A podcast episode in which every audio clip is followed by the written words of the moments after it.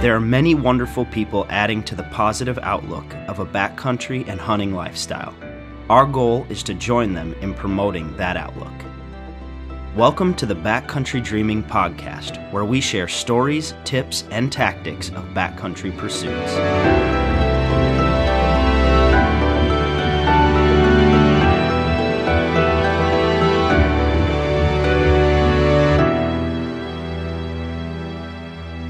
Right, guys. Well, we're back.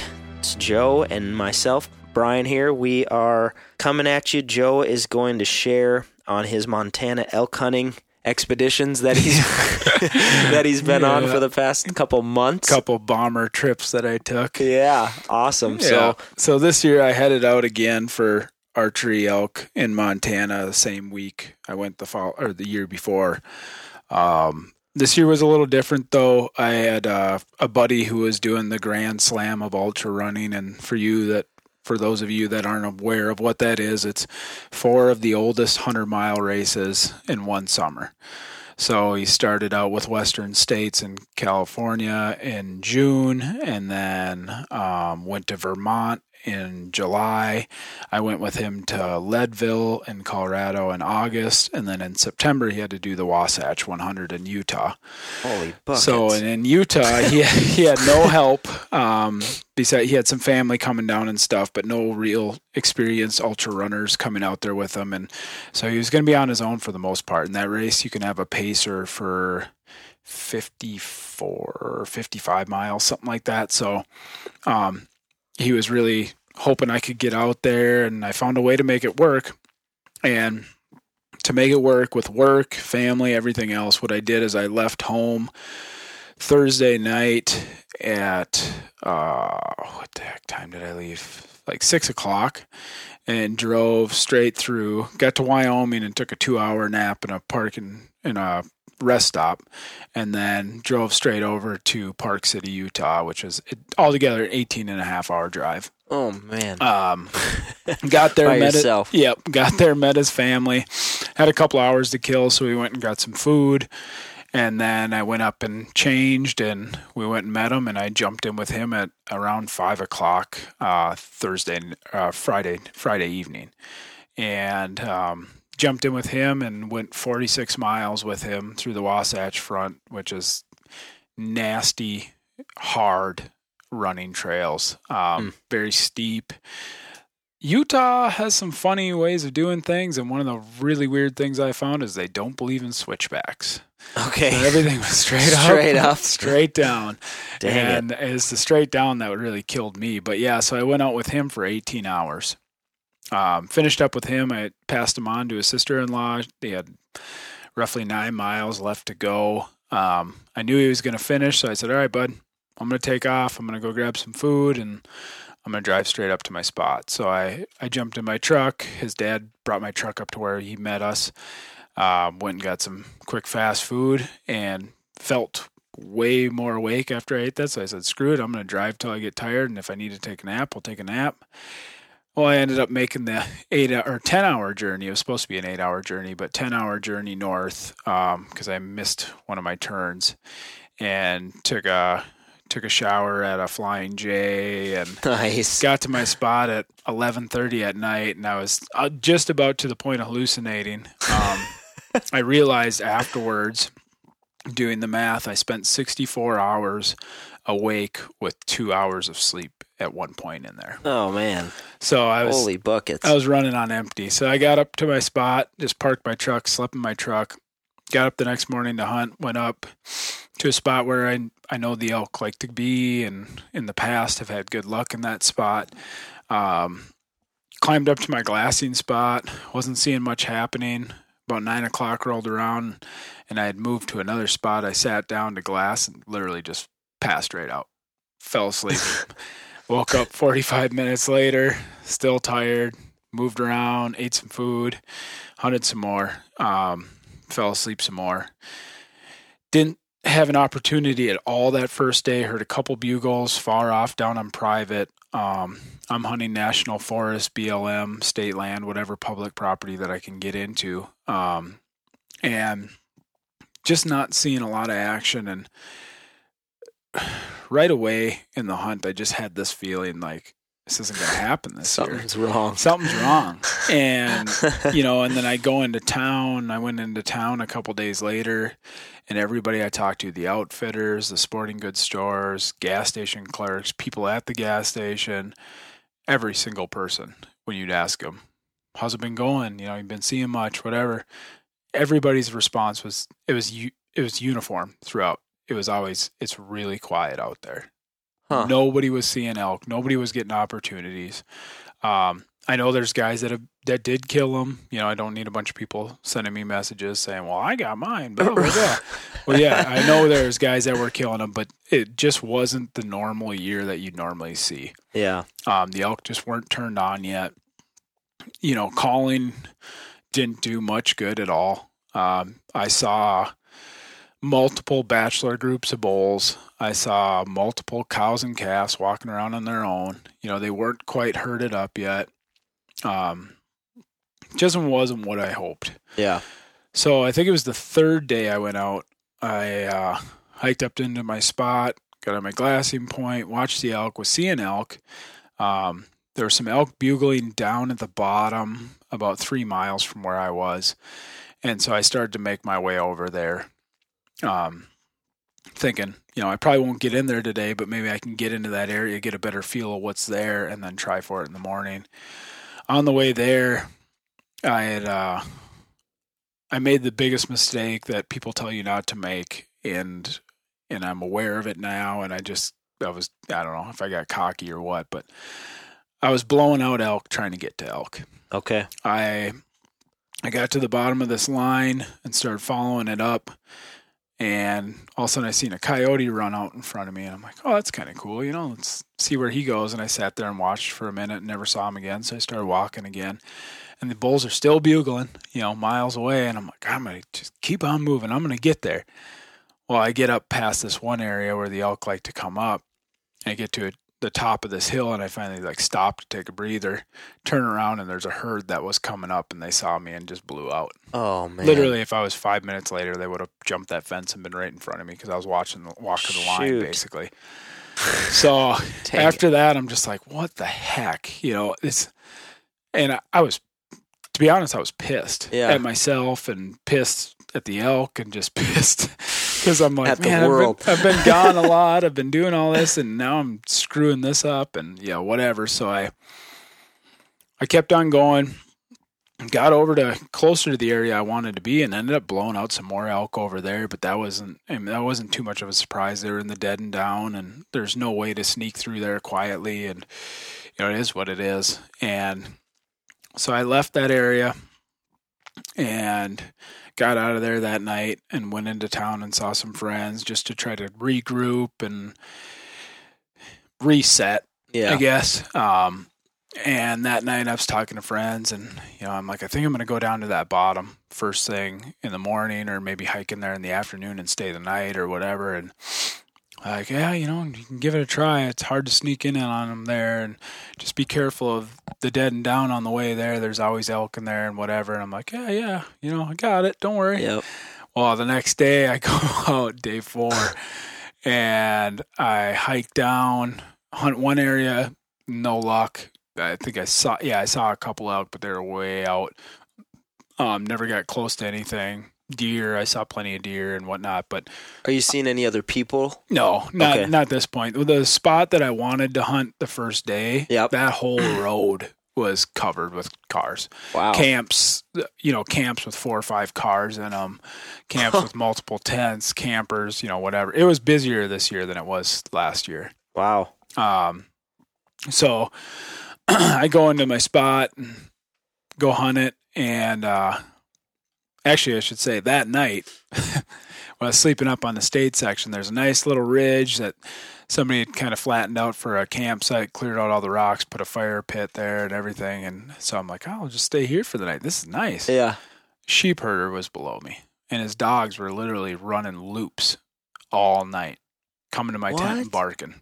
Wow. And I'm I'm There's a a guy thousand. grazing sheep there. Yeah, I'm a thousand yards from the sheep because there's a little private section right there. Okay. But his dogs are running up into the national forest, into the state land, and I'm like, this is really screwing stuff up. so No kidding. that next morning I hunt, don't see anything. That afternoon I find a different access, a way to get to that spot that I wanted to get to that's a little closer. So I park my truck down there and get out pack up my bag for the night. Um, I'm sitting there watching the weather in my truck and it's starting to pour, it's starting to storm really bad. And I'm like, well, you know, do I wait it out? Do I jump in now? What do I do? And I kind of waited it out and then I talked to a buddy and he said, yeah, it looks like it's going to clear out by like three o'clock. So three o'clock rolls around. I've got two miles to hike in, so that gives me plenty of time. And three o'clock rolls around, and I jump out of the truck and start hiking. I get about halfway there, and the wind just starts blowing again. I'm like, Jesus, here we go again. I, I I backed up to the biggest pine tree I could find and just kind of hunkered down and waited it out. That went away. Well, little did I know that was that was a baby compared to what was coming. There was a big cold front coming. Oh man. It had been, you know, 70 degrees during the day, 75 some days, and, you know, high 40s, low, well, I shouldn't say high 40s, mid 40s, low 40s at night. It had been pretty decent weather. Yeah. Well, I keep going. I get to my spot where I want to set up my tent, and I, as soon as I get there, it just starts like the skies opened up and it started pouring. The wind started blowing again. And so I grabbed my rain fly out of my pack quick and just kind of tied it up in some trees and hunkered down and waited it out. And then, Yeah. then it started to die off a little bit. I'm like, all right, cool. I'll just set up my tent really quick, get everything inside, keep it dry. I'm running a down bag, you know, all that stuff you got to worry about. So I kind of rush over and get my tent up really quick, get everything in it, and then it starts sleeting. And it starts, then it starts sh- throwing down like hail, like ice. And I'm like, what the heck? So I get in my tent. I'm like, there's nothing I can do but wait it out. My pants are soaked, my feet are soaked, you know, everything's wet. So I get in my tent and kind of warm up, get my bag, and just wait it out. And I sit there for an hour. And I think it was about 5:30. The elk start bugling again. The wind starts dying down, and these elk are 200 yards from me, from my tent. wow. So I'm like, all right, I got to get up and get out there. And so I got up and got out there, hiked up in there. As soon as I started hiking in the woods, I'm not even, you know, I'm 150, yeah, 150, 175 yards from them. They just went dead silent. Huh. And I get up to where they are and see where or where they were, see all their sign and everything. And as I'm coming to this spot, I'm glassing them from the other side of this big open basin and just watching them. And there's three bulls in there. One of them's, I'd say, all of 320. Another one's probably a 300 inch bull, and the other one's 340 or bigger. Oh wow. Big bowls, and they don't get touched because to access this, and this is a little shout out to onX, to access it, there's one little section that's maybe 100 yards wide Okay. that's still national forest. Okay. Otherwise, if you veer off that, you're on private land. Okay. So nobody really bothers going over there. Hmm. Well, I get over there, and of course they shut up. And I hunt them and bugle a couple times, nothing. So I get back down, and I try to start a fire, and literally everything is so wet from that storm that I can't get anything to go. And I'm trying to start a fire just to dry out my shoes and socks because they're completely soaked Yeah. and can't get anything to go. And I'm standing barefoot on a rock for about an hour, and I'm getting little fires going, but I can't keep them going. And finally, I just said, "Screw it, I'm, I got to give up." So I go to my tent, get all my stuff in my vestibule, all my wet clothes, kind of like up elevated off the ground onto stuff, get in my bag, go to sleep. I wake up in the morning, everything is frozen solid. Oh My tent zipper for the vestibule was frozen. I had to heat it up to open it Oh. my my my bow was laying on top of my pack in the vestibule, and the vestibule fly was kind of leaning onto my bow. There was solid ice on top of my bow from the vestibule. Oh man. My shoes were frozen solid. My socks were frozen solid. My pants were frozen solid. And I'm just like, what, the, what am I supposed to do here? And the elk aren't bugling. You know, it's pretty quiet up there. So I finally I get out and just barefoot inside my shoes, just start tiptoeing around. There's a frost everywhere, just to warm up my shoes to thaw them because I couldn't even untie them. Yeah. And as I'm doing that, I find an old cabin. An old like trapper's cabin, log cabin, fireplace built into it. You know, literally like 1800s cabin. Yeah. And I'm always creeped out when I see that kind of stuff. I know. but- I get. Yeah, that's crazy. but it was a time of desperation. So I went in there and I see the fireplace. I'm like, well, already it's warmer in there. All the windows are completely busted out. There's no door on it. And I'm like, you know, find what I can, get a fire going. Yep. Let's warm up, dry this stuff out. So I finally got a fire going. I spent about three hours in that cabin just drying everything out. Got a roaring fire going. Felt much better about everything. So I hike up, back up to where the elk are and it's up this steep, nasty, like boulder slide hill that you got to get up to, and then it's kind of flat at towards the top, Yep. and that's where the elk are always at. They sit up on that ridge; they can see anything coming, Yeah. and they sit up on that ridge. Well, I get up in there, and I'm moving as silent as I can, and whatever, and I'm smelling elk and I'm seeing fresh poop everywhere. And at one point, I see steam coming up, and I'm like, "Oh, there's an elk be- bedded behind that log." And then I'm looking around, every log steam's coming off because the sun was hitting it. so I'm like, "Damn it!" so I, uh, so I keep going down the trail, and you know, I'm getting to the point where this private or this public starts to come to a little point where I can't go any further, and I'm really smelling elk, and I'm like, I was, I can't go much further. I'm gonna try to bugle, see if anything reacts. Yep. Actually, I cow called, see if anything reacts. I cow called, and then I turned around, and the elk just took off. They were 40 yards from me. Never even saw them. Couldn't see them because they were below a little ridge. So I'm like, all right, screw this spot. I'm Yeah. getting out of here. and I left that spot, and this was day five. And I left that spot, and I got in my truck to go to a different area. And I texted my wife as I was coming up, like, I think I'm going to come home early tomorrow morning. I think I'm going to head home. Um, I said, I don't, I don't know if I'm even going to hunt. Or no, this is, yeah, this is day five. I said, I don't even know if I'm going to hunt this evening. I might just head home now. And then I looked at my watch and I'm like, it's only Friday. I'm gonna hunt tonight. So I texted her back, said I didn't realize what day it was. I'm gonna hunt tonight, and then I'll I'll head home sometime tomorrow. So I I end up going over to a spot that I hunted last year, the spot that was just riddled with trucks and campers and whatever. Yep. And the spot I wanted to hunt was had three tents at it at the trailhead and then a wall tent off to the side. There's six trucks there. And this is one gulch. Like there's nothing else to hunt there. Hmm. And it's just getting littered with people. So I'm like, well, screw that. I'm not going to go there. So I go up to the next one and you got to drive down this trail about a half mile till you get to like the trailhead. And I'm driving down that trail and I'm thinking to myself this whole time, there better not be anybody down here. Better not be anybody down here. Luckily, I get down there and there's nobody down there. Nice. And um, so I park my truck, load up, and I go out on an ounce of hope.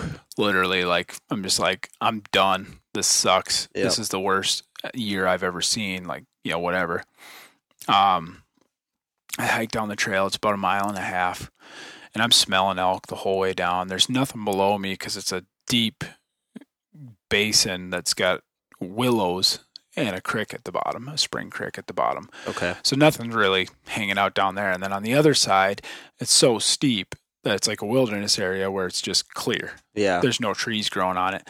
And then on the side that I'm on, it's dark timber. So I can't see up in there. Um, it's pretty thick. It's really steep. So if they're anywhere, they're out on the top. So I'm just hiking through. I bugle a couple times. Um, ended up having an emergency bathroom break where I cut the sleeves off my, I think it was my Yano long sleeve. and, um, I had some bad, I had some bad stomach issues out there. Not like that. It was the opposite. I was constipated like the whole time I was out there. It was Oh bad. man.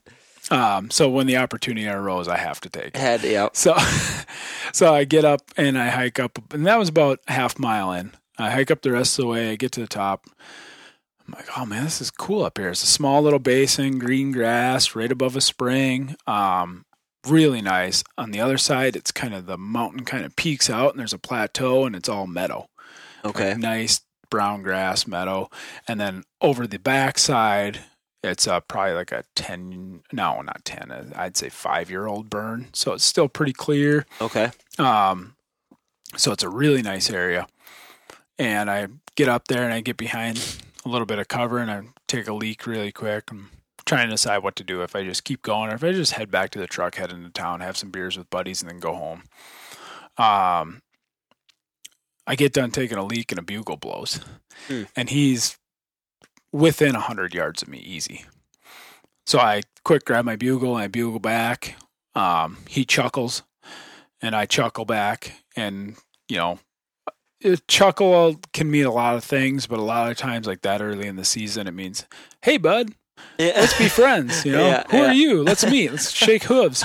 You know, it's it's nothing. They're not looking for a fight. They're not looking to blow you off their herd. They're it's just, hey, buddy, how are you? So. I'm like, well, he's interested. So I kind of get ready and I'm looking around and I can't see anything. And finally, I see him, and he's a he's a freaking toad.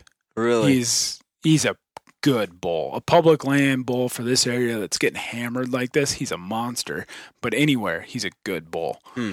Um, so he steps down, and I watch him bugle one more time, and then he kind of goes down. You guys can't see my hands, but he kind of goes down and works at an angle, and there's a group of trees there. His head gets behind the group of trees, but I can see his body, and I've got a shot. Um, and I'm thinking to myself, "He- he's too far. I'm, he's coming. So I'm going to bugle one more time. Then I'm going to close the distance and let him come in. So I blow a bugle one more time and chuckle back. And then I run down to these trees. Well, not run, but I sneak down to these trees.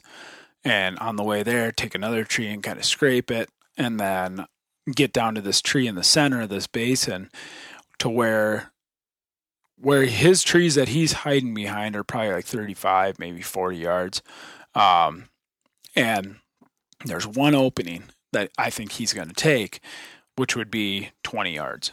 Okay. Um, so I'm thinking, all right, he's gonna he's gonna come because he chuckled back. Well, he got behind those trees. He chuckled one more time. I couldn't respond because I was too. I felt like I was too close to him. That if I responded, he'd go peek his head around the tree and go, "Yeah, that's not an elk. I'm out of here." Yeah. So I just stayed quiet. He chuckled one more time, and then the he sat quiet for I don't know thirty seconds. The wind swirled, and I heard him take off. Shoot. And I'm like, dang it, you know. But I left that that night. I hiked around some more and stuff. My entire perspective changed. yeah. Like that whole trip, I'm going. This sucks. Next year, I'm just going mule deer. Like I literally, I'm like, I'm done archery elk hunting for a while. I need a break. Is that And? Yeah. It was bad. And, you know, and I've talked to a lot of people. talked to a guy that was in Colorado at the same time. He shot an elk. It was the second elk killed in that unit, and it had been open for two weeks. wow. And um, I talked to another guy down in Wyoming throughout the trip. Same thing. Just, you know, they're Weird. bugling, but they're not coming in or they're bachelored up or whatever. Just a weird year. Huh. Um, I heard 10,000 different theories while I was in Montana.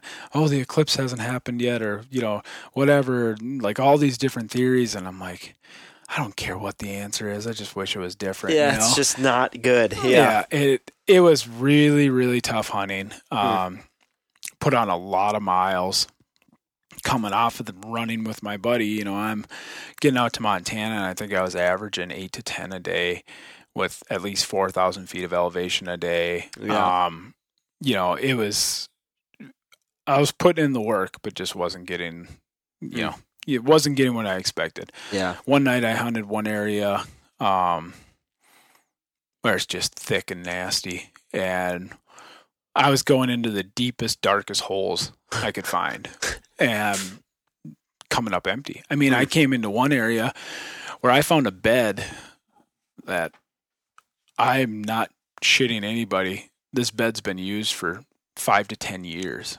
Wow. Like it's worn down to gravel Huh. and it's on the side of a mountain and it's and there's like 10 beds like that in that area you know tree rubs everywhere and then i found a, a triple wallow it's three wallows right in line with each other and every one of them's greened up and nasty from all the bacteria coming off the elk and everything and it's like holy crap this is elk heaven yeah. but to get out of there It's 800 feet straight up, up a hill that I fell coming down one day and thought I busted my ass. Yeah.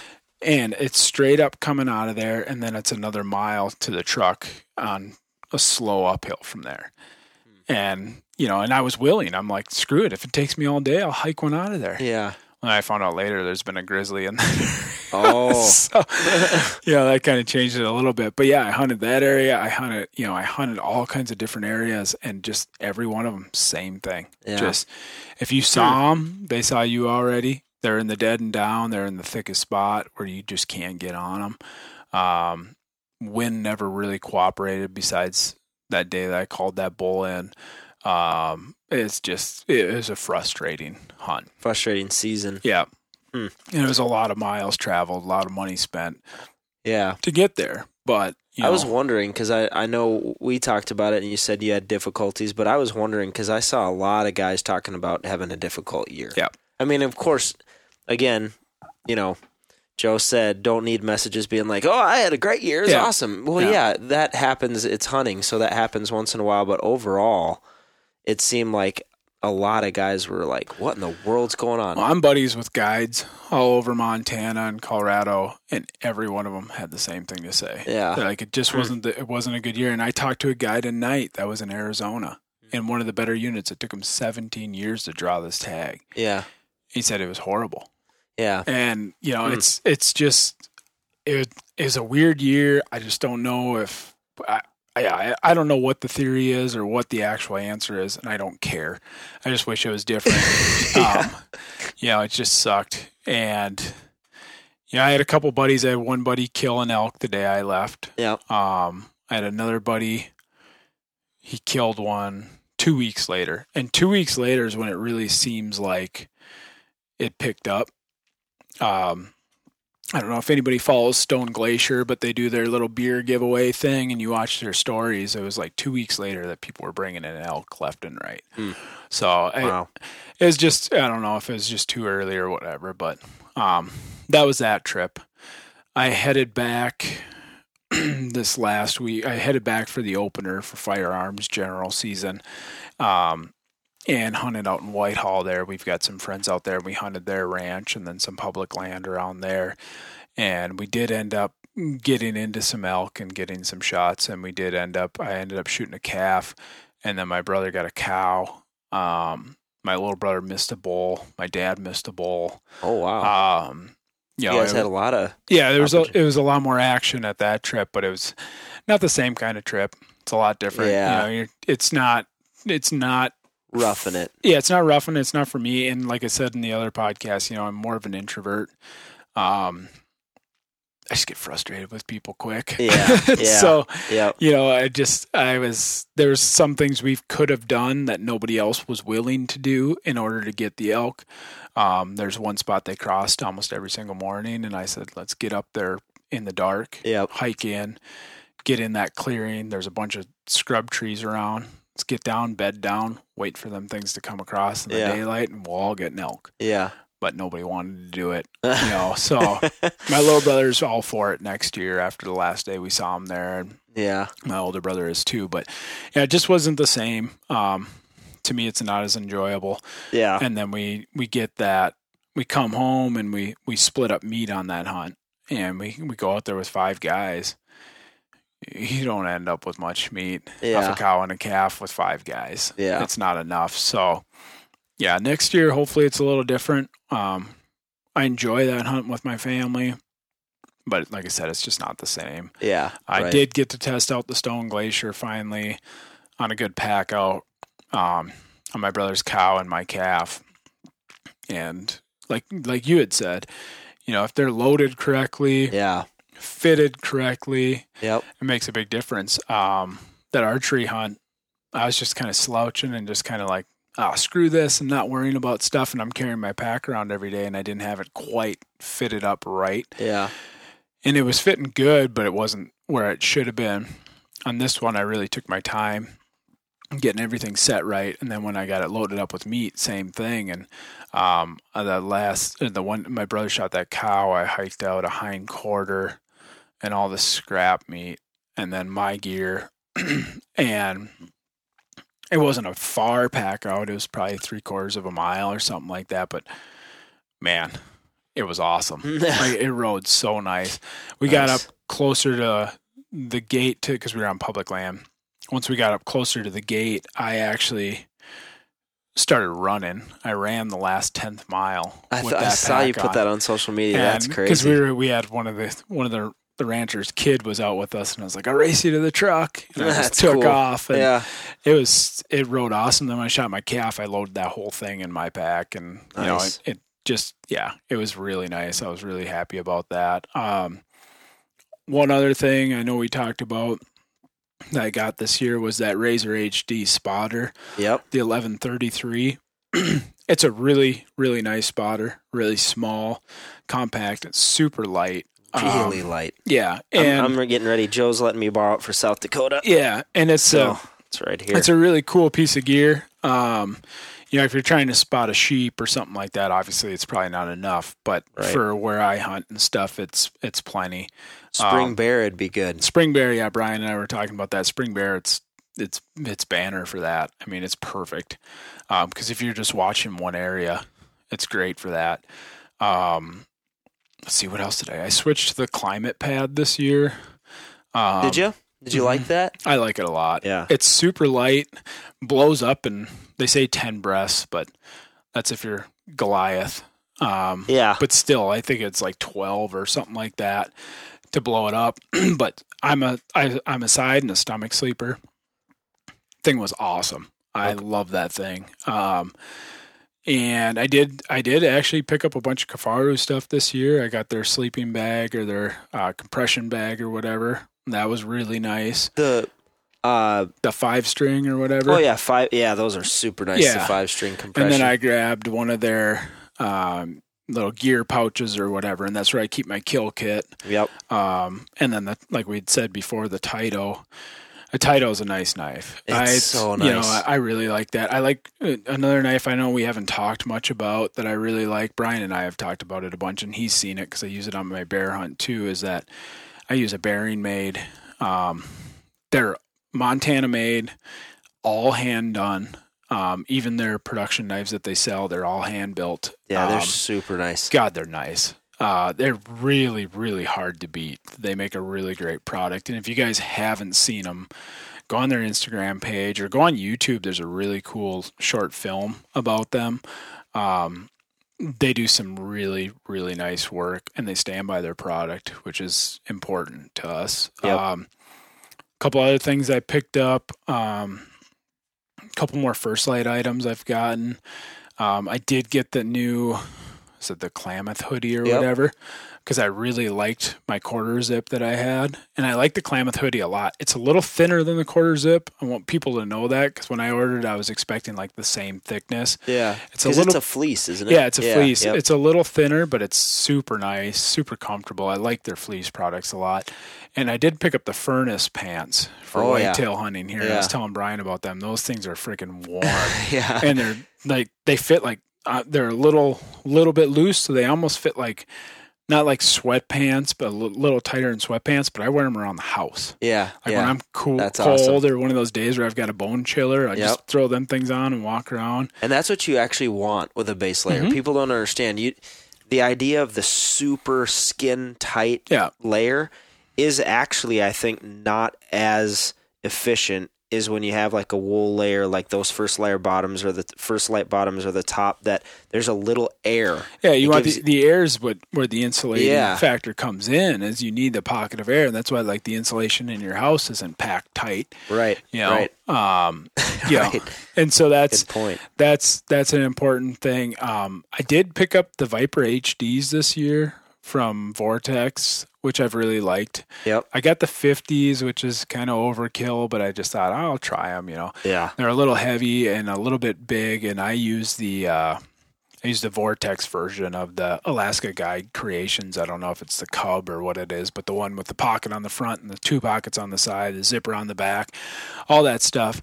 And the 50s are a little tight in there, where when I pull them out, they go Yeah. and make a noise. And I wasn't huge on that during the rifle hunt. There was no wind or anything, so it was super quiet out there. So, um, but all in all, I'm really impressed with those. Um, trying to think what else. Um, I think after this year, I'm going to go back to boots.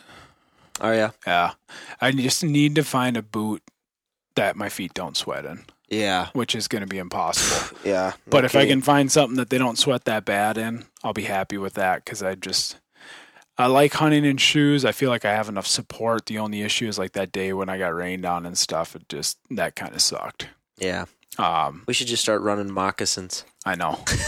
Yeah, I know. I know. I'm gonna do something, and that's the other fear so I have quiet. with boots. Yeah, that's the other No fear I have with the boots is just the noise. Yeah. And um, because like even my dad when we were in Montana on this last trip, he's like, "How are you so quiet?" I pulled up Got my shoe. I'm like, "I've got on." super thin shoes Yeah. on, man." Wearing my Jordans. Yeah. so yeah, and um, yeah, and then I I've been shooting. I shot a another product too that I want to give a big shout out to because they kind of they let us kind of test their product a little bit and play around with it. And um, at first I wasn't all for them, but then I tried them out some more and worked with them a little bit more. And I shot a buck. I don't know, was that three weeks ago or something like Something that like here that, in yep. Minnesota and with a bone broadhead yeah. and that sucker came in. I wasn't even going to shoot, but uh, I drew just to get the practice. And there's no way to let down on this deer because he's in the wide open and he's walking right to me and he's 16 yards away. I'm like, I'll test out these broadheads, and I put it quartering too strong yeah. And I hit him in the blade on the scapula. There's everybody thinks of a scapula as like a flat shoulder blade, but there's actually like a ridge on that shoulder blade Yeah. of like strengthening bone. I shot clean through that. Then my arrow went clean through his scapula, and then my arrow ended up burying, burying all the way down to the fletching. And then when he ran, it pushed the arrow down further, ended up coming out underneath him.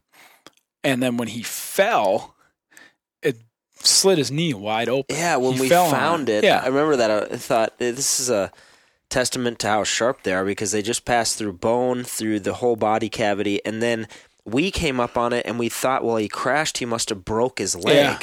But it was actually that that broadhead came out of his belly. and it was a clean cut. yeah, and it and it severed his knee, his like his knee Yeah. joint. Yeah. And we thought he broke his leg and Yeah. then on further investigation we're like, "Wait a minute, he cut his eh, which obviously sorry guys, this is super graphic, but it was like that's what you want. Yeah. When you're killing an animal, it needs to be graphic Well, and, and it needs to be get the I- job done. Brian and I were texting before I shot the deer, and then afterwards, and I texted him. I'm like, "Yeah, I just shot a deer, quartering too strong. Shot him right in the shoulder. The bone just crushed through. You know, no issues at all. Who knows how far he went? I saw him run about, you know, I thought 40 yards."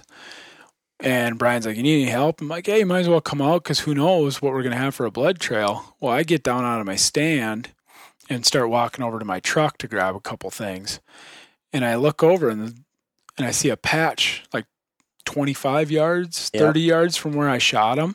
I'm like, I think that's a deer. And I pulled up my binos. I'm like, pretty sure that's a deer, but I'll wait. So I went to the truck. Brian pulled up. We walked over there. And I said, Look at this. and I go, You think that's a deer? And he pulls up my binos. He goes, Yeah, that's got to be a deer. and we walk over there. He's laying dead. And I was like, Yep. Holy crap. With Like, blood everywhere. yeah, it was a mess. Yeah. He was squirting. And yeah, so that bone broadhead, check them out. My hesitation on them, and Brian and I have talked about this a bunch, and, and multiple other people that I've showed it to too, is it's such a small head. It just doesn't look like much. No, and it's it's rounded. It's got a weird shape, and Yeah. it just doesn't look like it would do the trick. But it's the same thing with those copper bullets. You know, you hear guys talk about them, and I know on MeatEater they were talking about them recently, and they're like, just put it through the shoulder. You're not going to ruin a bunch of meat because the bullet stays together, and you're going to take them down. If you get a broadhead and a, and a bow setup correctly for it, I mean, you could do that with with this too. And I think I'm gonna. If you let me borrow that one, I might take a couple of them to South Dakota. yeah, you just should. because you Joe could take the f- one that I shot my buck with. yeah, because only one little part of the edge rolled. Yeah. And if you just hit it with a file, you're good to go. yeah, that's probably what I'll do because it was. He was saying that even just like accuracy wise too, and which is the biggest thing. Yeah. And you know, if if they're hitting where you want them to hit, that's super important with a fixed blade anyway. Well, yeah, and the They're a single bevel, which Yeah. I've always loved the idea of single yeah, bevel. and the lungs on that buck were destroyed. Yeah, gone. There was nothing. Yeah. and yeah so just just to kind of point that out because i think jarrett the guy that owns him is a really good guy i met him through bha and um just a really good guy and he he puts his money where his mouth is when it comes to his product and Yeah. um it's a great product so check those guys out give you know give them a look on instagram or whatever and maybe take a look at their website they've got a lot of good information on tuning and everything on their website so Okay. Yeah. um, yeah. Cool. So I think that's about it. Awesome. Well, cool. Well, guys, we hope you've enjoyed the last couple episodes. Like we said, we've got a lot going on, and we're hoping to. I've got South Dakota. Joe will be rifle hunting here in Minnesota with family, Mhm. and uh, and then hopefully we're gonna get back after some waterfowl a little bit in the late season archery. Maybe, so we maybe some squirrels. Squirrels for sure. Yep, did some squirrel hunting this earlier this year and trying to get back after it. But so we got a lot going on, but we're going to try to keep bringing you some consistent episodes and have some more guests on. But I think that's about it for Yeah. for this episode, guys. Thanks again, once again. Thank you for the support. Leave us a review. Uh, give us a, a rating and let us know how we're doing. And we're going to continue to try to bring you some good stuff. So just want to share this journey with you. Hopefully, you guys will be inspired to get back out there and get in the woods and get in the boat and wherever it is that you're going, whatever you're doing on the trail, whatever it might be, just uh, um, continue to live that positive lifestyle of being outdoors and, and doing it the right way. So we'll see you guys on the next one. Original music for this podcast was created by Nakota Rankin. This podcast is edited, mixed, and mastered by Nakota Rankin.